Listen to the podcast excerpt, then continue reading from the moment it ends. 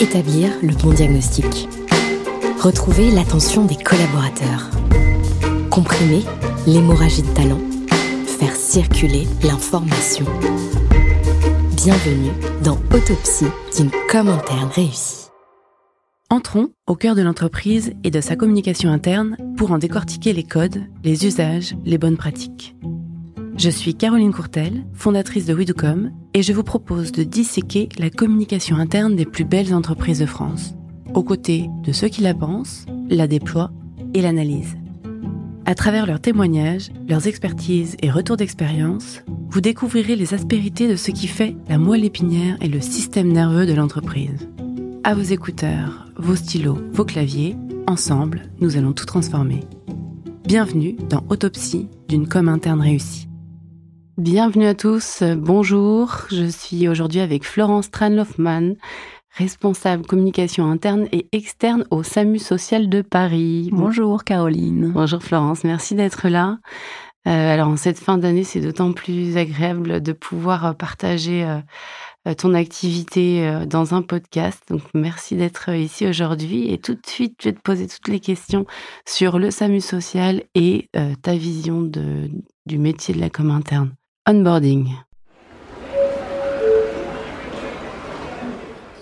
Alors Florence, qu'est-ce que l'organisation du SAMU social?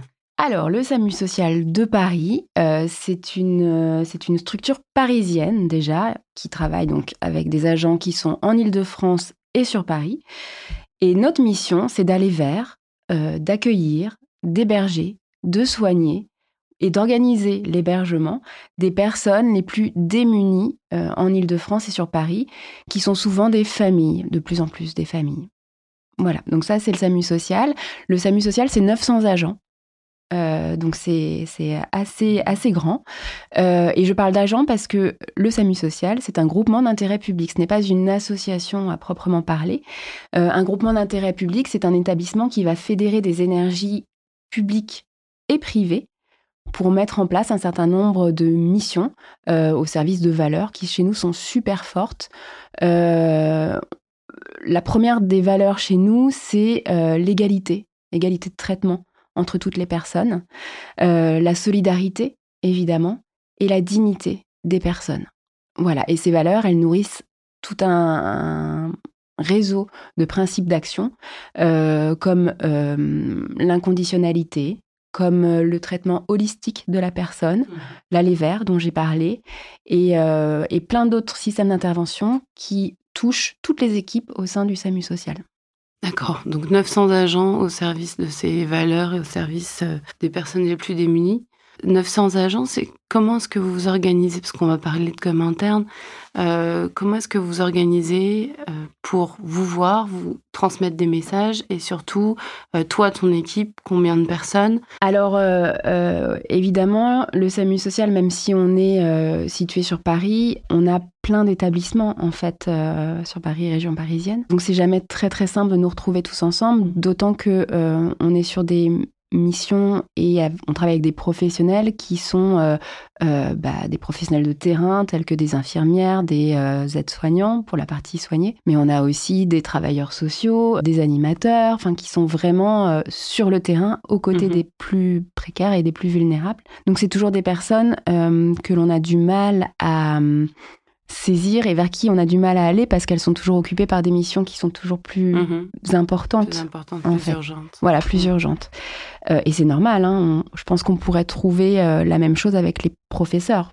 Typiquement, on est un peu, un peu sur ce genre d'engagement euh, qui fait que ce sont des personnes qui n'ont pas forcément de temps pour la com interne, pour l'échange, le partage, etc.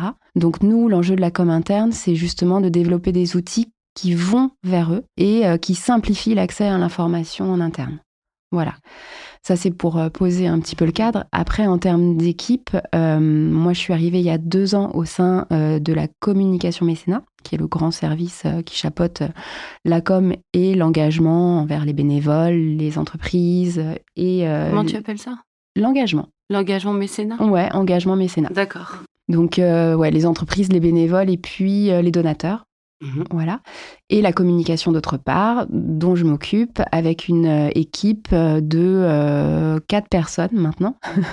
Donc ça a beaucoup, beaucoup grandi depuis deux ans. De 0 à 4, c'est ça? Ouais, de 0 à 4. Ouais, ouais, de 0 à 4. Et ça, c'est super chouette parce que ça crée énormément de dynamisme et d'énergie. Mais après, il faut aussi structurer tout ça et savoir où on va pour pas faire n'importe quoi et dans tous les sens. Merci pour l'onboarding. Et puis, euh, donc, on va passer. On va, tu as préparé, je crois, deux, trois sujets avant de venir. Donc, on passe à la rubrique Masterclass.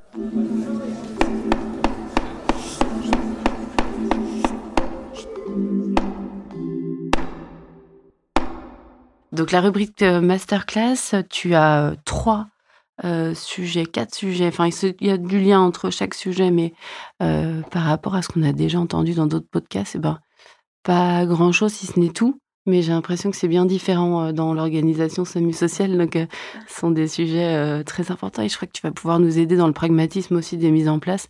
Donc, on disait tout de suite, on est parti de zéro en com interne, pas de, enfin, de zéro. Non, pas de zéro, mais il devait y avoir des outils. En tout cas, il n'y avait pas un poste dédié comme mm. interne. Et aujourd'hui, vous êtes quatre et ta mission, c'est de mettre en place tout ce service depuis deux ans. Euh, donc tu pars de rien et tu essayes de déciloter. Comment tu fais? Alors déjà, c'est en cours, donc je ne suis pas certaine que ce soit euh, totalement réussi. En tout cas, euh, oui, on a mis en place un certain nombre d'outils, on a fixé une stratégie à cinq ans qui se base sur la stratégie du SAMU social qui a été mhm. fixée par notre directrice générale et notre président.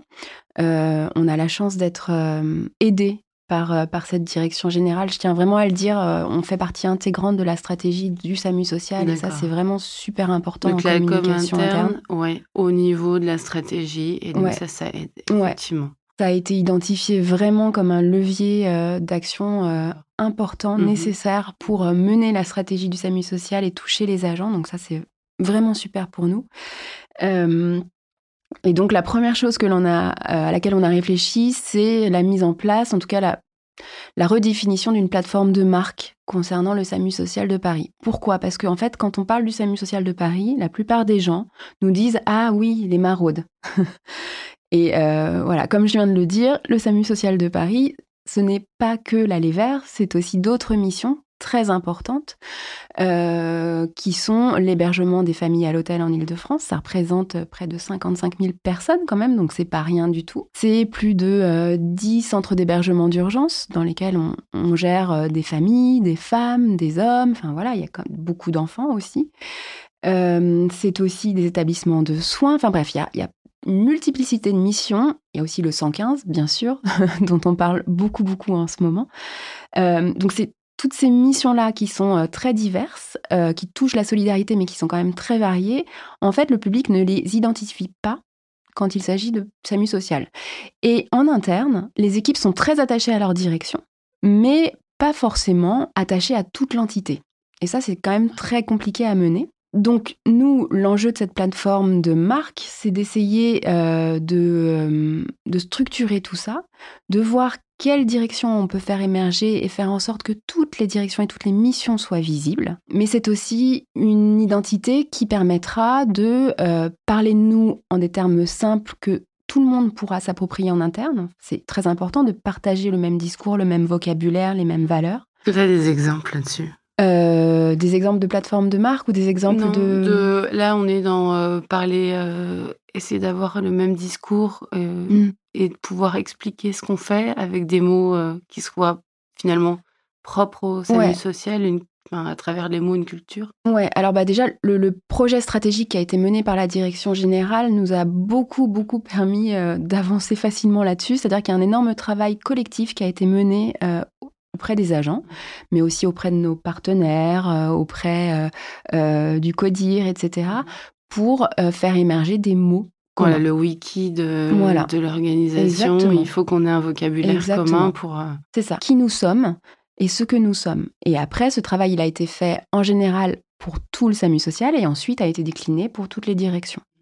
Donc ça, c'était super pour nous parce qu'en fait, euh, bah, on s'est penché pour récupérer ce qui avait déjà été fait et le transformer un peu en communication. Mais très honnêtement, euh, euh, le travail avait déjà été euh, vraiment, vraiment bien effectué. Et puis ensuite, on a travaillé avec une agence de communication qui s'appelle Belleville, qui travaille plutôt généralement dans le monde de la culture, mais nous, ça nous allait bien en fait d'avoir une agence de com qui était pas tant institutionnelle que ça, justement parce qu'elle nous apportait un côté un peu décalé, que l'on aimait bien et qui s'est traduit par un univers visuel aussi beaucoup plus lumineux que celui qu'on avait avant, parce qu'on avait aussi envie de traduire nos réussites, et on en a, Mhm. Et que dans ce secteur-là, on a souvent tendance à montrer des images un peu rudes, un peu dures, un peu arides euh, du terrain.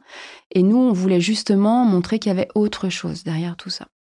Voilà, donc on a monté une plateforme de marque qui est en cours de déploiement, hein, qui n'est pas mhm. encore déployée euh, totalement, qui va l'être à partir de janvier, où d'une part, on fait émerger les euh, missions, où on fait émerger une nouvelle image, mmh. plus colorée, plus lumineuse. Et comment tu fais pour expliquer la nouvelle image euh, de marque? Enfin, ben ça va se que faire. on la euh, placarde partout et puis à force ça rentre? Ou est-ce qu'il y a aussi une explication On va prendre notre bâton de pèlerin, c'est forcé et euh, on ira montrer tout ça aux agents évidemment.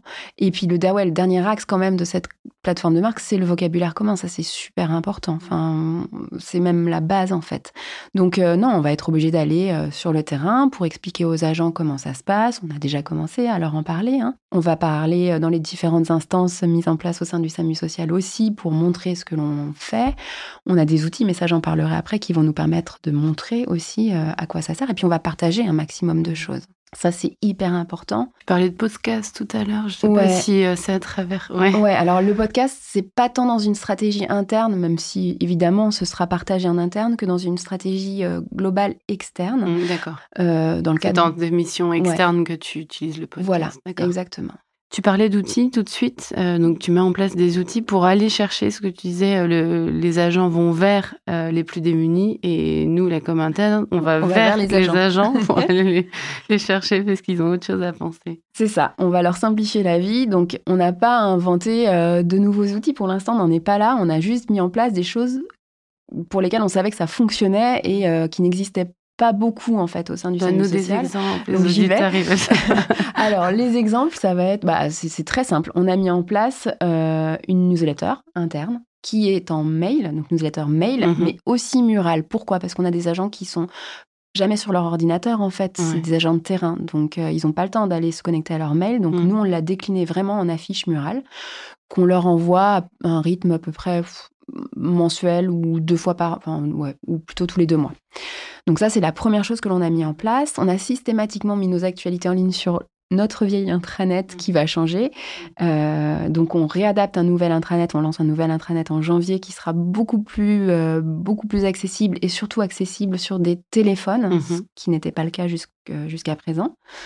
Et puis, euh, et puis, on utilise aussi plus les mails en interne, ne serait-ce que pour passer des informations, même si on... Tout le monde a un mail? Alors, tout le monde a un mail. Tout le monde ne regarde pas les mails. Donc, on mmh. essaye vraiment de travailler sur euh, C'est quoi les objections quand on regarde pas un mail? C'est juste on n'a pas le temps, on n'y pense pas Ou euh, j'ai pas envie d'être embêté par des... Non, c'est vraiment on n'y pense pas. On n'a pas... Enfin, pas, qu'on n'y pense pas, c'est qu'on n'a pas le temps, mmh. tout simplement. On n'a pas le temps. Donc ça, c'est vraiment le premier, premier je dirais, cercle de communication et d'outils de com qu'on a mis en place. Une fois que notre intranet sera bien, notre nouvelle intranet sera bien structuré, euh, euh, on pourra faire plein de liens euh, que l'on pourra voilà rediffuser dans la newsletter. On utilise des QR, des QR codes sur la newsletter murale aussi pour que les gens puissent accéder à l'information en ligne quand même. Donc ça c'est pas mal. Et puis après, il y a un autre cercle un peu plus grand qui euh, touche vraiment à l'échange, euh, au partage, à la convivialité. Et ça, bah, c'est la mise en place d'événements internes euh, que l'on a vraiment essayé d'instaurer.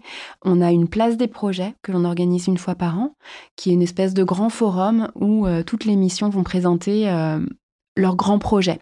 Euh, pour les partager et aussi pour inspirer d'autres professionnels afin qu'ils essayent de les mettre en place eux aussi. Euh, ça marche super bien. On était euh, ravis de voir qu'il y avait eu pas mal d'agents qui s'étaient déplacés. On est obligé de faire ça dans un lieu fixe, à notre siège. mais ça crée vraiment, ça crée vraiment du mouvement, ça crée vraiment des échanges, du partage. Le mot d'ordre, c'est le ludique en plus pour cette place des projets. Donc, on n'est pas dans un cadre d'un forum très classique. Au contraire, on développe des jeux, des quiz, des interactions. Enfin, l'idée, c'est de parler, d'échanger. Et ça, ça fonctionne très, très bien. Et puis dans un cercle encore plus vaste, euh, il se trouve que cette année, c'est l'année de nos 30 ans. Donc, euh, donc on a beaucoup, beaucoup de choses à dire dans le cadre de ces 30 ans en externe, mais on a aussi beaucoup de choses à faire valoir en interne et on a aussi euh, bah, les équipes à remercier de leur implication. Et ça, c'est quand même un anniversaire comme ça, c'est l'occasion de le faire. Donc, on va organiser un certain nombre d'événements qui leur seront dédiés, euh, des vœux notamment. C'est classique pour beaucoup, mais nous, on ne le fait pas forcément au SAMU social. Donc là, on va le faire. On va organiser un grand pique-nique en juin aussi on réunira un maximum d'équipes. Et puis, euh, évidemment, on organise des, événements un peu plus institutionnels où les équipes sont conviées aussi pour témoigner, mais aussi pour, euh, pour écouter ce qu'il se dit. Voilà. beaucoup de choses. En plus, tu peux pas nous dire les détails parce que sinon. ok, ça fait beaucoup de missions en parallèle, mais encore une fois, quand il n'y avait rien avant, donc euh, ça permet aussi petit à petit de alors, je peux pas dire qu'il y avait rien. Non, il y avait pas. Euh, pardon, excuse-moi. non, il y avait rien dans le sens. Euh, euh, tu dis que c'est la première fois les vœux, puis la mise en place d'outils, tu vois, le la newsletter. c'est c'est des petites choses qu'on pense des fois même peut-être laisser de côté pour. Mm. C'est un maillage en fait. C'est un maillage mm. d'outils qui va permettre aux agents de trouver facilement l'information. Mm. Voilà. Et donc pour aller vers le collaborateur, c'est euh, étudier son quotidien pour comprendre où est-ce qu'il va se sourcer d'informations. Alors c'est être à l'écoute, effectivement. Euh, c'est euh, comprendre les métiers aussi chez nous et, mmh. et pas imposer n'importe quoi, n'importe comment et n'importe quand. Ça t'a pris du temps un petit peu de connaître les métiers il y a deux ans quand tu es arrivé ou tu venais déjà de toute façon de ce monde? Bah, j'étais déjà un peu dans le secteur, donc je connaissais, euh, je connaissais les métiers du social, euh, mm. donc euh, je savais que c'était un peu particulier, qu'on a des gens qui sont très sollicités sur le terrain, donc on peut pas leur demander tout et n'importe quoi. Après, l'enjeu de la communication aussi chez nous, c'est d'être beaucoup plus ouvert, c'est-à-dire qu'on peut pas être euh, proposer quelque chose de très cadré et euh, de très normé aux agents. L'idée, c'est que les agents se saisissent de la communication mmh. interne pour euh, faire passer le message eux-mêmes et partager les informations. Et ça, c'est vraiment quelque chose qui nous tient à cœur. Et c'est pour ça qu'on a développé d'autres outils comme Canva, par exemple, qui est un outil de, de, création graphique, mmh qui permet notamment de partager un certain nombre d'éléments de charte ce que l'on fait, mais de laisser la main à tous les agents s'ils veulent créer leur propre, euh, leur propre euh, créa graphique, tout en restant dans un cadre euh, assez large que nous, on aura instauré.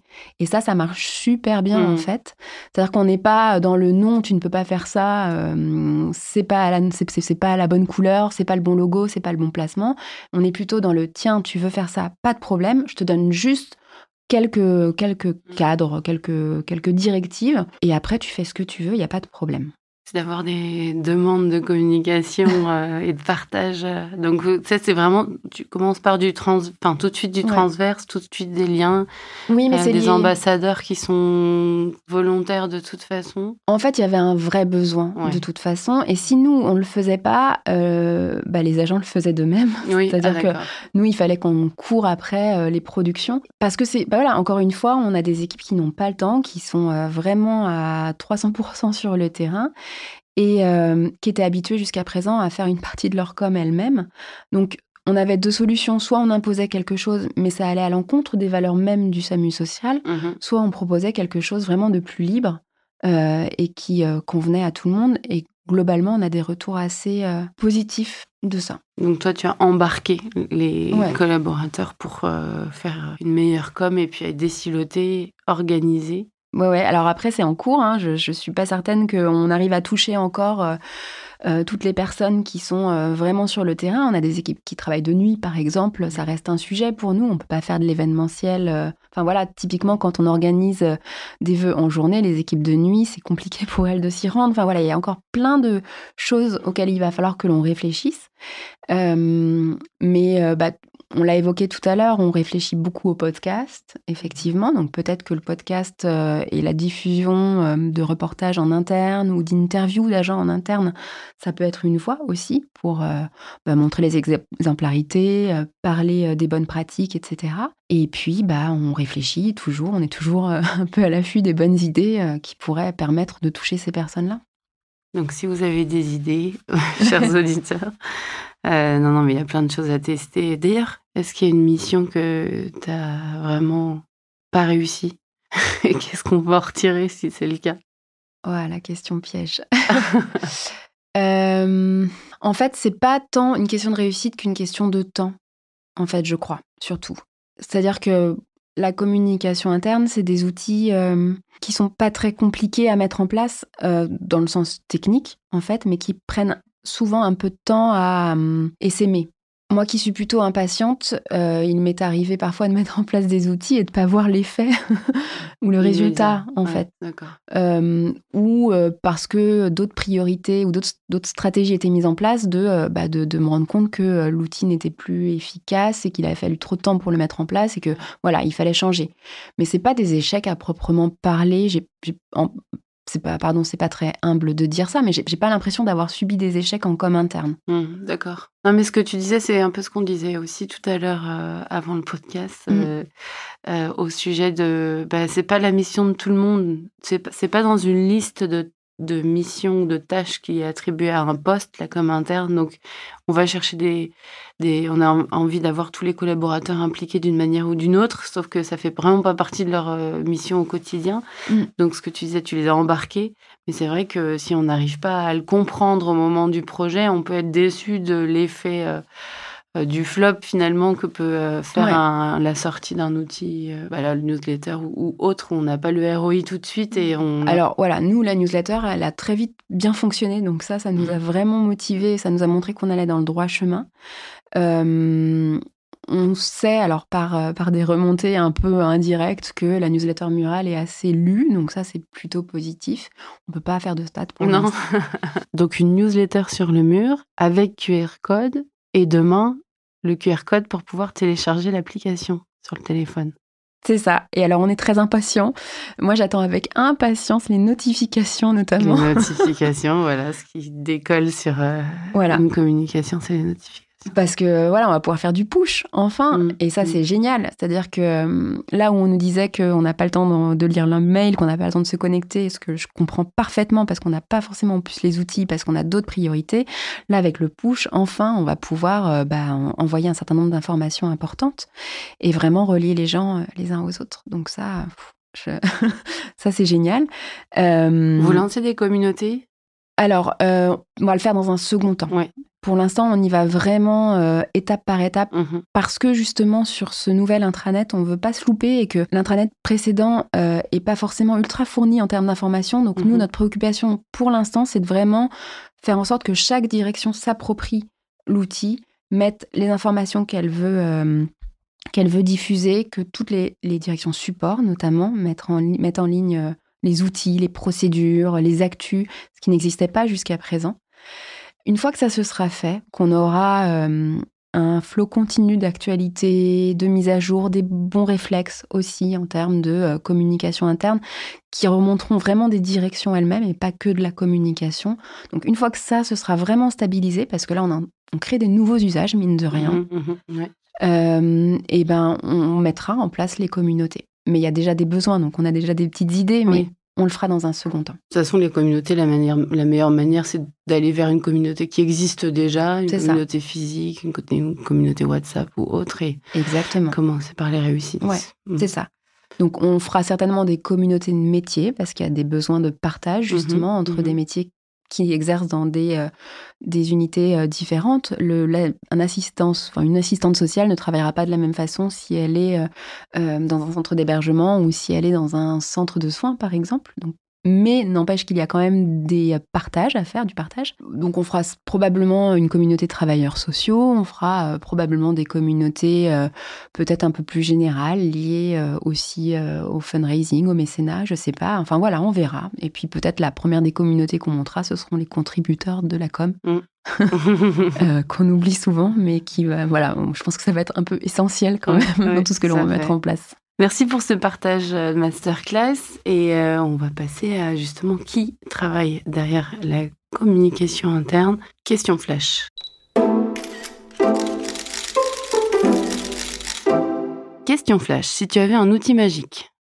Bon, je l'ai déjà, c'est mon téléphone. Comblé. Des recommandations d'outils. Euh, Canva. Vraiment, ça va pas faire, ça va pas faire plaisir aux graphistes euh, professionnels. J'en suis vraiment désolée, mais Canva euh, révolutionne vraiment euh, la communication au sein des entreprises, en tout cas la nôtre. c'est plus abordable d'être communicant avec Canva. Oh là là, mais tellement, tellement. Un contenu idéal. Un contenu idéal, ah là là, bonne question. c'est un contenu décliné en plusieurs supports en fait. C'est un texte souvent parce que ça part de là, qui ensuite est décliné euh, en podcast par exemple, en vidéo, euh, qui se nourrit en fait d'autres supports pour pouvoir exister et pour pouvoir s'enrichir. Ok, c'est plus ambitieux que le téléphone de tout à l'heure. si tu avais une personnalité inspirante à faire venir euh, dans, au sein de l'organisation de SAMU Social pour inspirer tous les collaborateurs, tu penserais à qui? Alors, on l'a déjà eu. Ah. il se trouve que le SAMU social a été euh, créé il y a 30 ans par Xavier Emmanueli. Euh, et Xavier Emmanueli euh, bah, était présent pour le premier événement anniversaire du SAMU social il y a quelques, quelques semaines.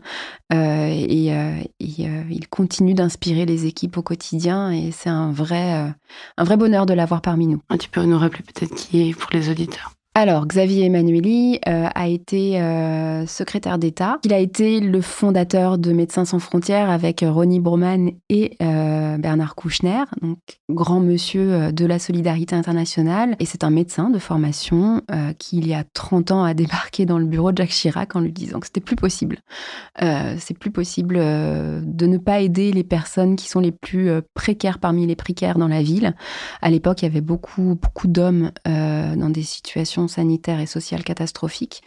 Euh, et il n'y avait pas d'aller vert. Et en fait, Xavier Emmanueli a créé l'aller vert. C'est-à-dire que plutôt que de demander à des gens déjà extrêmement précarisés, mm. extrêmement euh, démunis, exclus de la société, d'aller vers des comptoirs sociaux, parce que c'était mm, un mm, peu ça, euh, il a dit bah, on va inverser la donne et c'est nous, avec des assistants sociaux, des infirmières, qui allons aller vers ces personnes grâce au Maroud.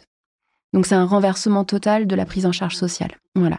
Et donc cette personnalité inspirante, on a la chance de l'avoir encore parmi nous. Au quotidien. Alors pas au quotidien, mais en tout cas voilà, dans les têtes, voilà, du coup euh, qui, euh, qui vient de temps en temps au moment. Euh, Exactement, au moment très important. Et, et, et, les équipes, les équipes lui sont redevables de beaucoup et lui ça, enfin voilà, lui rend hommage très régulièrement. Mhm. D'accord. Bon, bah, c'est sympa. c'est une personnalité inspirante. Et eh ben, c'est tout pour les questions flash. Euh, parce qu'après, c'était la question de c'est quoi une journée type pour toi, mais on va surtout aller dans le backstage de ta vie.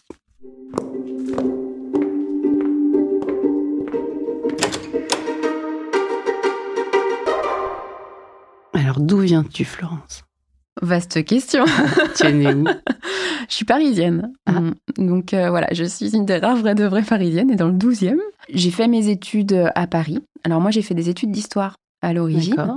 Euh, et puis euh, et puis je voulais pas être prof, donc il a bien fallu que je trouve autre chose. Et à l'époque, se développaient beaucoup les contenus multimédia et j'ai eu la chance d'intégrer euh, en stage une grande école euh, dans laquelle j'ai été prise pour mettre en place une plateforme euh, éducative en ligne. D'accord. Et j'ai commencé en fait la communication, mais vraiment détournée par le biais de l'enseignement en ligne. Voilà. Et petit à petit, ben, j'ai évolué dans cette école-là, qui appartenait à la Chambre de commerce de Paris, ce qui m'a permis d'évoluer aussi au sein de la Chambre de commerce de Paris. Et petit à petit, bah, d'être rattaché à la communication, de prendre en charge le nouvel intranet, et puis, euh, et puis d'évoluer dans ces missions-là. voilà, Donc ça c'est un peu par hasard dans une mission, tu as découvert. Non, tu t'es attiré par la communication en plus de l'histoire. Parce qu'en fait, ma question c'est, on fait pas d'études de communication interne? Non, on fait pas d'études de communication interne. non, et c'est bien dommage d'ailleurs. Et en même temps, en a-t-on vraiment besoin Je ne sais pas. Ah, mais justement, euh, je sais pas. Moi, j'ai appris sur le terrain, en tout cas, vraiment. Euh, et je vois bien hein, quand, euh, quand je suis avec les petits jeunes qui constituent mon équipe, qui eux ont fait des études de, de communication, j'ai l'impression de manquer un peu de fond, en tout cas de savoir en matière de communication. Ouais. Mais par contre, j'ai beaucoup plus d'adaptabilité, de réactivité par rapport aux outils, et puis de par mon expérience aussi. Oui, après, ce qu'on dit, c'est la communication en général, c'est-à-dire que les Mm. principes de communication sont les mêmes pour la com interne ou la com externe. Oui, grosso modo, émetteur, récepteur, Oui, euh, voilà, ça. tout à fait. Ouais, ouais, tout à fait. Après, euh, je pense qu'on a aussi besoin de se nourrir régulièrement de textes euh, de recherche, notamment en matière de communication. Ce que je commence à faire aussi, parce que parce que c'est important de voir un peu euh, bah, quels sont les changements, euh, comment ils s'opèrent, euh, et quel cadre mettre en place justement. On se pose ces questions-là notamment par rapport aux campagnes d'appel aux dons qui sont un peu plus marketing, Mhm. évidemment, c'est pas forcément de la communication institutionnelle, mais euh, on a un regard un peu plus euh, incisif et curieux, en tout cas, sur euh, comment les personnes euh, reçoivent ces campagnes, ce qu'elles aimeraient plus savoir, qu'est-ce qui leur fait, qu'est-ce qui les fait donner plus, etc. Et je pense qu'en com interne, il faudrait aussi se poser ces questions-là et on a besoin de textes scientifiques en fait pour, euh, pour se les poser. En disant ça, je réponds pas à la question Non, initiale, mais, de- mais bon, enfin voilà, je, je, je pense qu'on a besoin de fond, on a besoin de réflexion sur ces questions-là. Et qu'est-ce qu'il y a comme autres skills qu'il faut avoir pour euh, être en com interne, responsable de com interne, chargé de com interne faut être à l'écoute, Ouais. ça c'est la base. La base de la base, faut avoir un esprit de synthèse aussi, je pense que c'est très important en com Mhm. interne. Et puis, euh, faut être assez ouvert d'esprit, parce que si on ne l'est pas, ça ne fonctionne pas, en tout cas chez, chez nous. Ouais, il faut savoir euh, écouter tout le monde et parler de tout le monde. Ouais, c'est ça.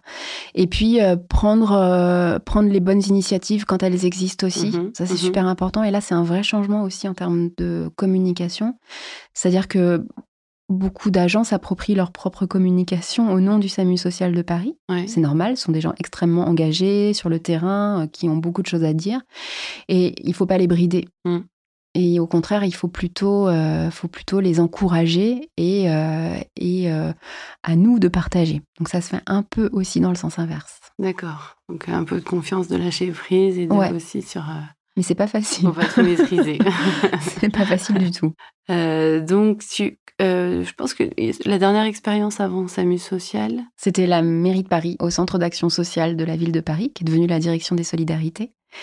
Euh, riche expérience euh, parce qu'on était avec des publics assez proches de ceux euh, que l'on touche au SAMU social de Paris, mais dans un univers bah, beaucoup plus beaucoup plus institutionnel.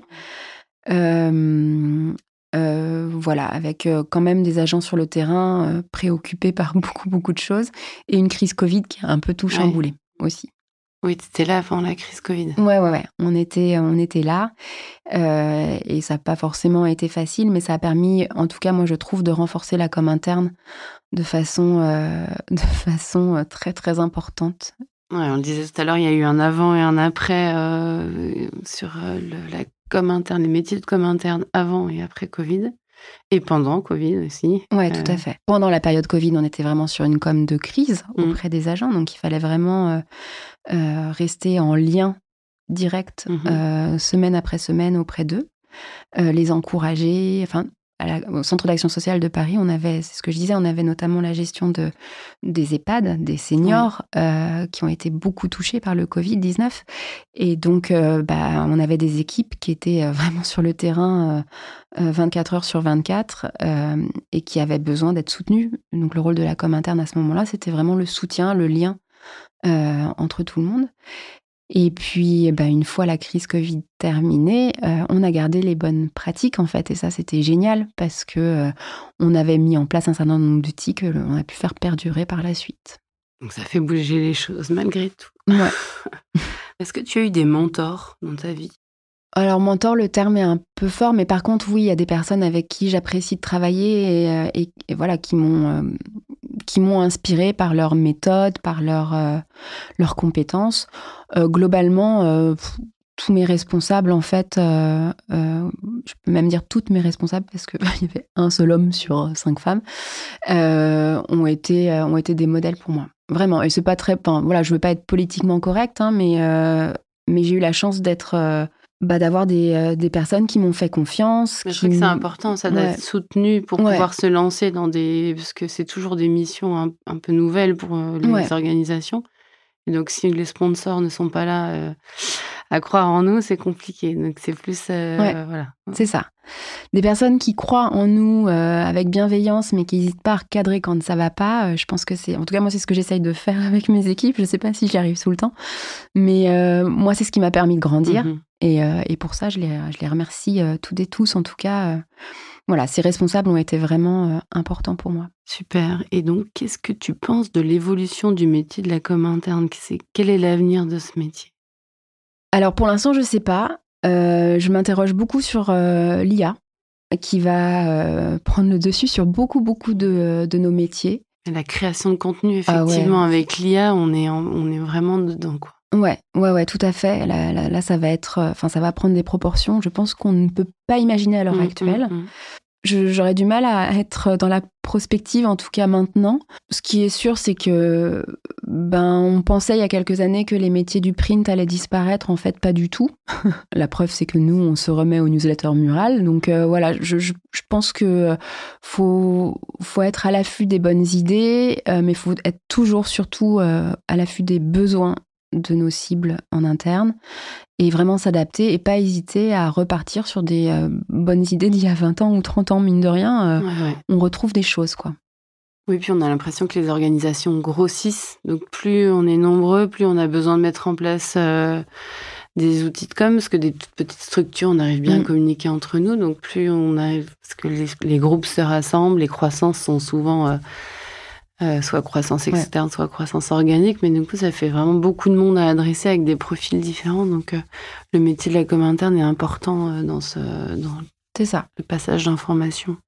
Merci, Florence, pour le backstage. Et je te laisse maintenant exprimer. Je crois que tu as un message à faire passer aux auditeurs. donc, rubrique haut-parleur. Alors, mon message, c'est un message de fin d'année. Il se trouve que, comme beaucoup d'organismes à but non lucratif, euh, on mène une campagne d'appel aux dons. Peut-être que vous avez vu euh, les affiches dans le métro, peut-être que vous avez vu euh, la com sur les réseaux sociaux ou que vous l'avez entendu à la radio parce que Marina Foyce a eu la gentillesse de prêter sa voix pour porter nos missions. On mène une campagne qui s'appelle La vie ne fait pas de cadeaux, mais vous pouvez faire un don. C'est pas rien, un don. En fait, pour nous, c'est même super important parce qu'ils permettent de faire vivre des missions parallèles à nos grandes missions historiques. Un exemple, euh, sans les dons euh, de nos donateurs, on ne pourrait pas, on ne pourrait pas mettre en place euh, des cadeaux de Noël pour les enfants hébergés à l'hôtel. Voilà, on ne pourrait pas soutenir des missions culturelles.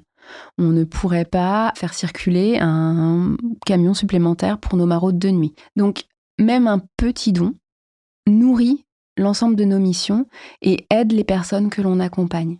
Euh, j'ajoute que les dons euh, sont défiscalisés, donc c'est super important. Enfin voilà, euh, on peut, on peut avoir une déduction fiscale de 75% sur un don, c'est pas rien. On est aidé quand même pour cela, et que même si vous faites un don de 5 euros, de 10 euros, c'est pas grave, c'est déjà quelque chose. Et nous, ça nous aidera énormément. Donc en fait, il faut juste aller sur le site du SAMU social de Paris, c'est samusocial.paris. C'est très simple.